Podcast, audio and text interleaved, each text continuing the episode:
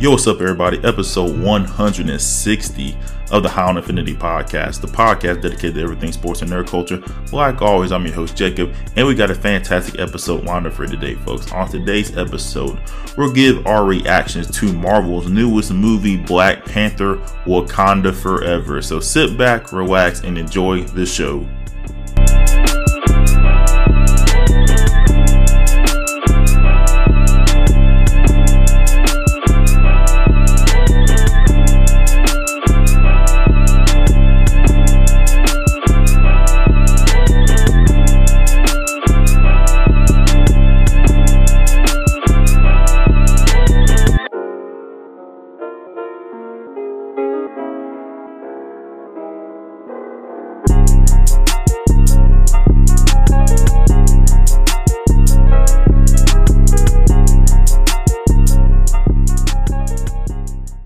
Yes, yes. That time weekend, everybody. Episode 160 of the High on Infinity podcast, the podcast dedicated to everything sports and nerd culture.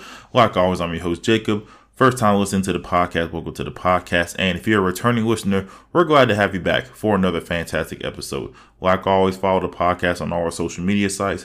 Like the podcast on Facebook at High on Infinity Podcast. Follow the podcast on Twitter and Instagram at High Infinity Pod, or follow me, the host, on my personal accounts Twitter and Instagram at So Yeah I'm Asian. And if you did not get all that, this is the Linktree link up in the bio of the podcast.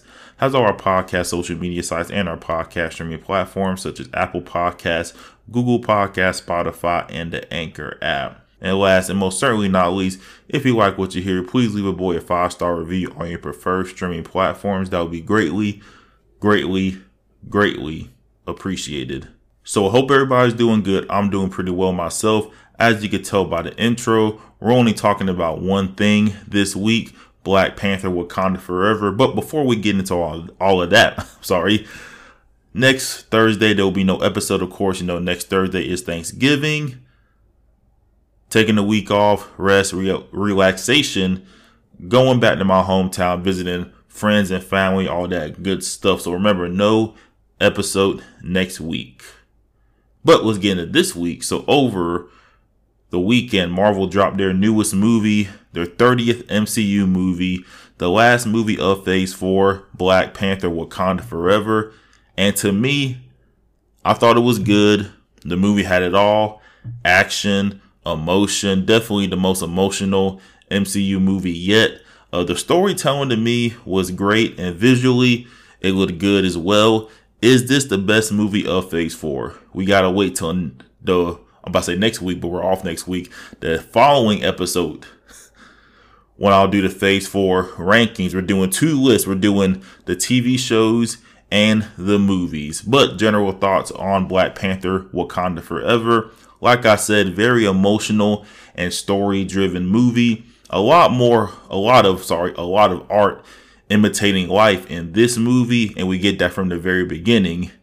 And of course, you know, the loss of T'Challa and, you know, Chadwick Boseman loomed large over this movie. We saw how different characters when when they were going through the grieving process because you know everybody grieves differently in real life. And it shows that with loss life still has to you know go on. Like when you lose somebody you know you still have to pick up the pieces and continue on with life. In this movie yes you know, uh, Black Panther to T'Challa is gone, but they still got to pick the pieces up and run, and you know, and still run the country of Wakanda. And like when Chadwick Boseman passed away in real life, they still had to mourn and pick up the pieces and continue on with this movie without him. And to me, I think they did a good job with the hand they were dealt with with this movie.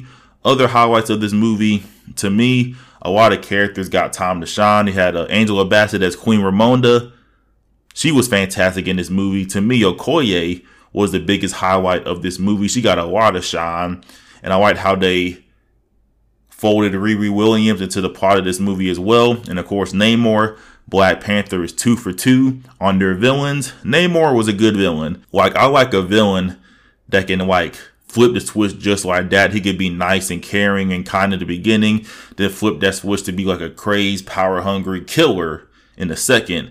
And to me, Namor was very similar to Killmonger. When you step back and look at the bigger picture, both Namor and Killmonger motives were justifiable, but they're going about it the wrong way.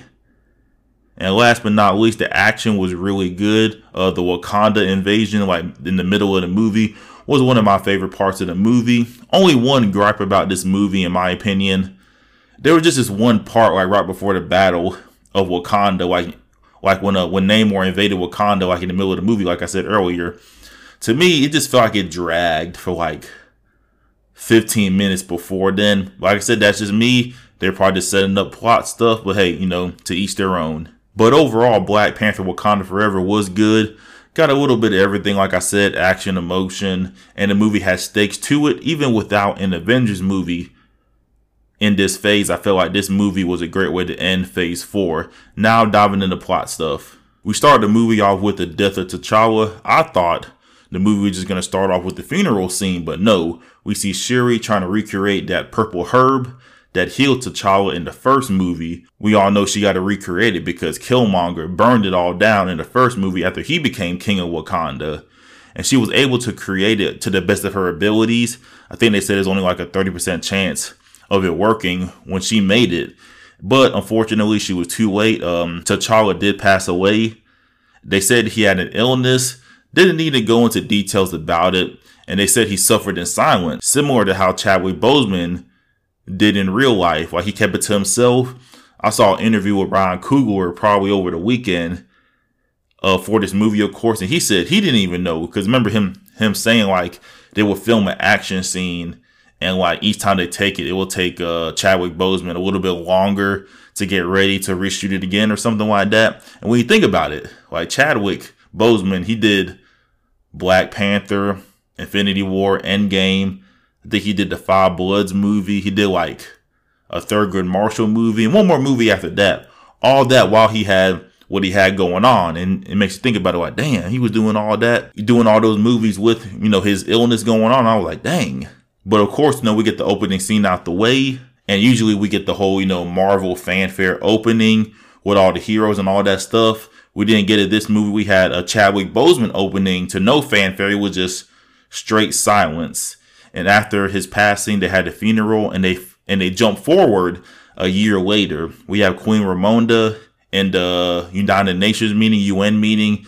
And I gotta say this, like Angela Bassett had a, a pair of shoulders on her. I was like, dang, someone been doing some shoulder presses I see because like when you work out, that's one of the first things I see when I see someone on, oh, they must be working out. Like their shoulders seem more broad and I can't think of another word. It's more broad and defined. But anyways, at the UN meeting, all the other countries are like, hey, y'all said y'all was gonna share that vibranium. We ain't got no vibranium yet. And the queen was like, I know damn well the second we give y'all access to vibranium, y'all gonna make some damn weapons of mass destruction with it. Then we cut to this like Wakanda research facility out in the sea, and it's being invaded by some soldiers attempting to steal some vibranium. We see Okoye and Adora Milaje handle the situation, and I do like the upgraded technology that we see in this movie from the first movie. Instead of your traditional spears and shields, you have like holographic versions of them. And I do like the inner conflict between traditionalism or being traditional and progression because Okoye wanted her soldiers to use the traditional spear and shield while the others used the upgraded versions that Shuri made. Even Okoye and Shuri butt heads on the situation later on in the movie but back at the UN meeting, it turns out the soldiers that were trying to steal the vibranium were French soldiers. And the queen was like, oh, all y'all are thinking, oh, well, Black Panther's dead. We could just walk up into Wakanda willy nilly and take some vibranium. Like, y'all got it all wrong. Then we cut to the CIA trying to take some vibranium by drilling a hole in the ocean. And I do like how they showed like the eeriness of the ocean at night. Like, just Google the ocean at night. Like it gives you goosebumps. But the CIA ship was attacked by members of Talokan, and the helicopter carrying like the you know of course you know the important agents was destroyed by Namor because of course they were on his. I was gonna say they're on his land, but they're in the ocean. They're they're in his territory, and this is the first glimpse we see of him because it was dark. We really couldn't see him that well. And the CIA believes it was Wakanda that attacked them. Then we get our first look at Namor when he enters Wakanda and confronts Ramonda and Shuri. And we get Namor's backstory. Basically, he got his name because it's a phrase. I want to say, I can't remember the whole phrase, but it has the two words Namor. And you put those together, you get Namor, or how he said it, Namor. And they also called him, I like the way Mbaku says the pronunciation. I'm, I'm probably going to butcher this, but he says they call him Kuku Kong or Kuku Khan, the feather serpent god. And Namor gives Ramonda and Shuri an ultimatum. He's like, hey, y'all find this scientist responsible for making the drill that attacked my homeland, or we gonna attack Wakanda. The choice is yours. So Okoye and Shuri are off to America to find Riri Williams. And they had a scene where like Shuri was taking apart the drill and she was like, Yeah, some of these pieces look like it came from a junkyard. And I was like, okay, Riri Williams has something to do with making this drill. And they find her and they take her to Wakanda. They have a car chase scene that takes place beforehand where they're getting chased by the FBI. We see Riri in her Mark 1 Ironheart suit. And just when you think they got away from the FBI, they're attacked by members of Talokan. So Namor is the only person from Talokan that can breathe air. Other members wear like this mask that has water in it, you know, that so they can survive on land. And then we get this incredible fight scene between Okoye and like a Talokan general. And turns out that Talokan has access to vibranium as well. Because when the meteorite that crashed into Wakanda way back when, a piece of that meteor like broke off and fell into the ocean. Like that's what I got from it.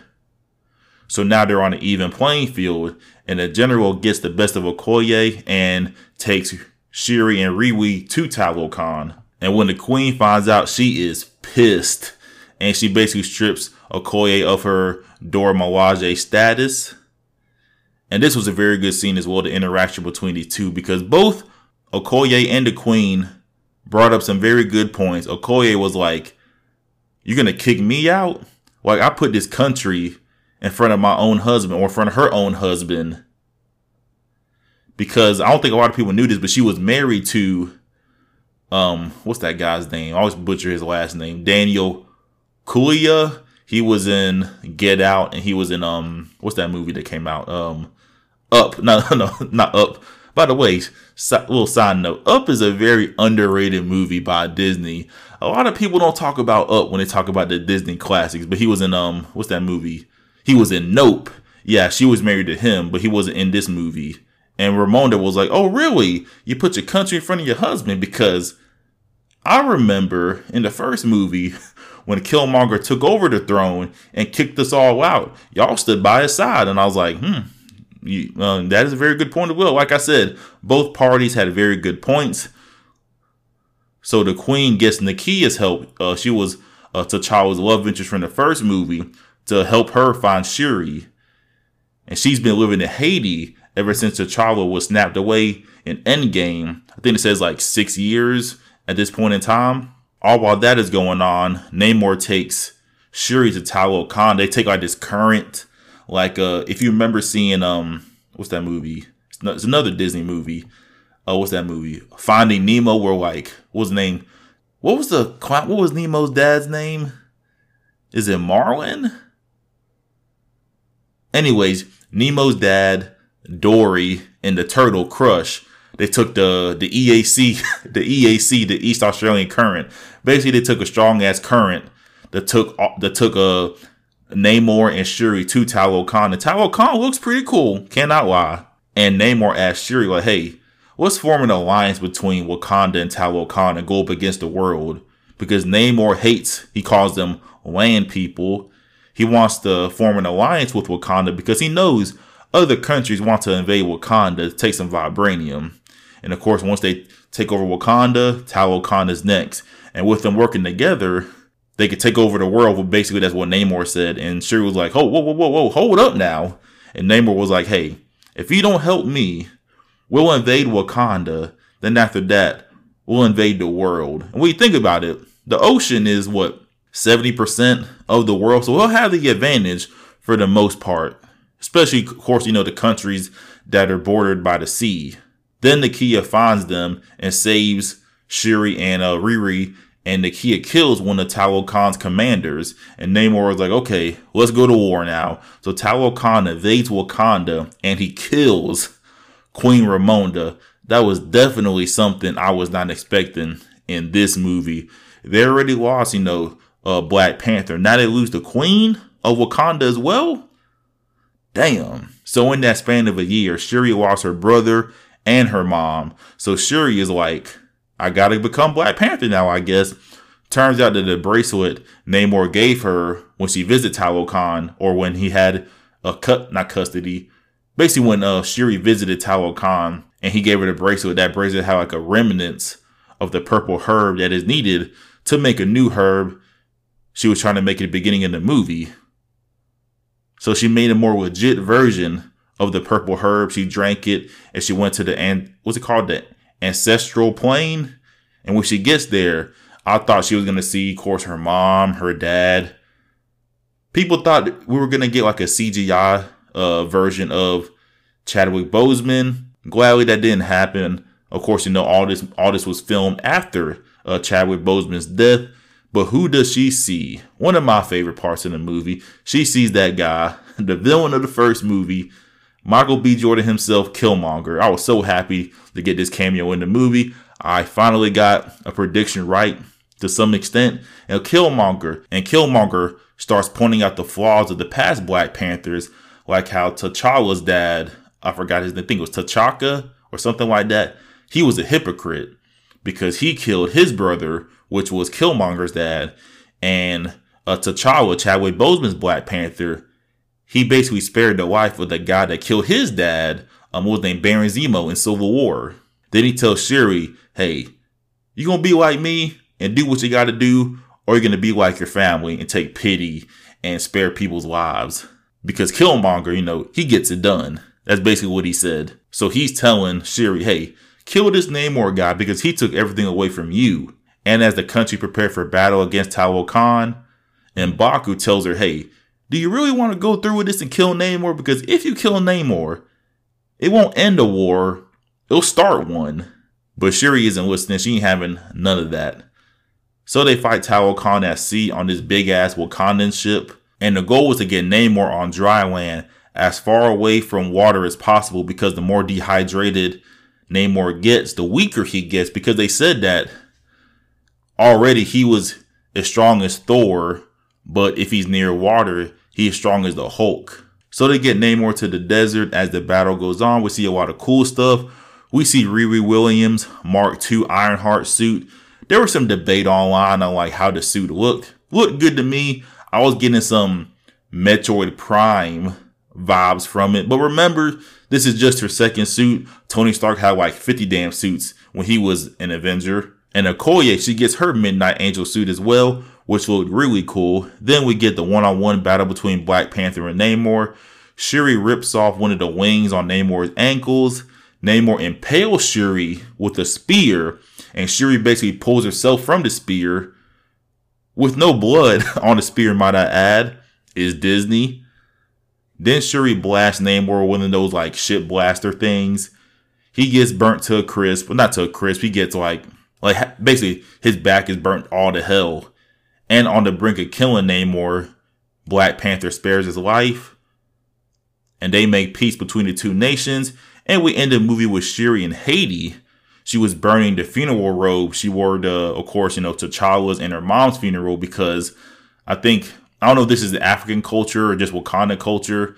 Basically, they burn the funeral clothes as like a sign that hey, it's over. Now you can finally grieve. Then we get a montage up to T'Challa and Shuri, like the brother sister moments they had throughout the first movie. Then we get to the credits. Only one post credit scene in this movie. I was kind of shocked.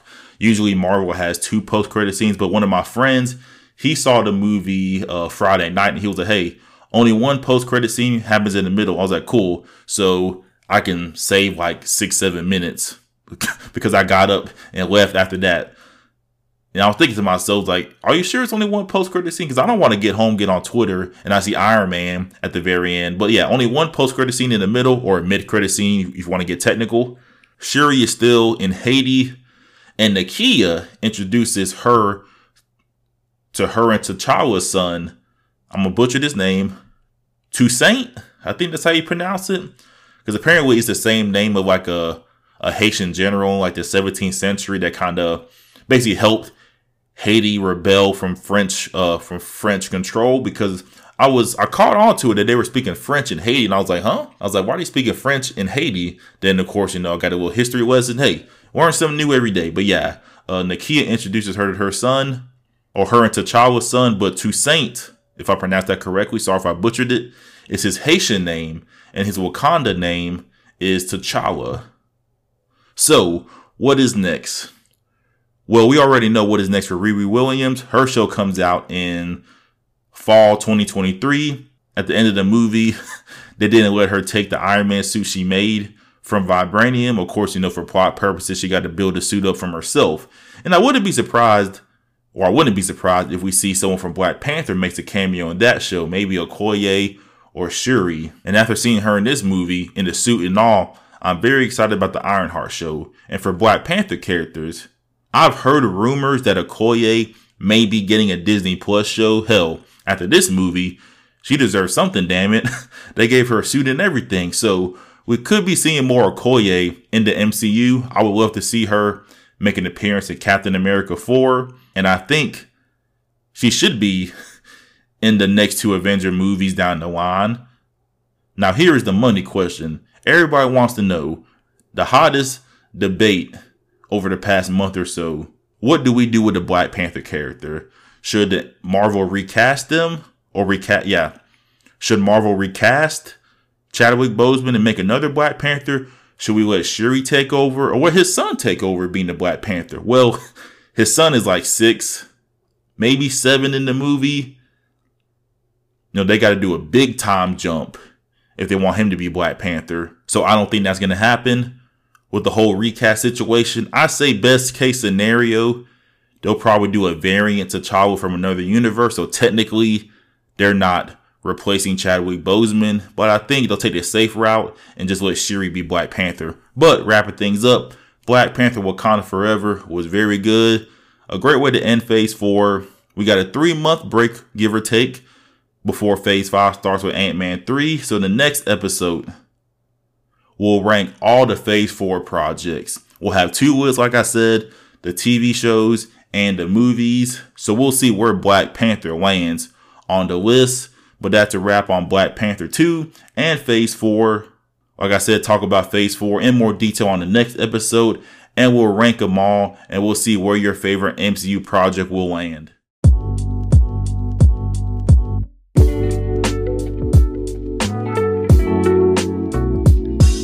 Thank you for listening to another episode of the podcast. I greatly appreciate you for taking time out of your very busy day to give this podcast a listen. Thank you for all the likes, retweets, shares, subscribes, and any other way you support the podcast. It truly means a lot to me. Like I say, I will not be here without you, the listener, and I thank you for that. So take care, be safe, and I will see y'all next time.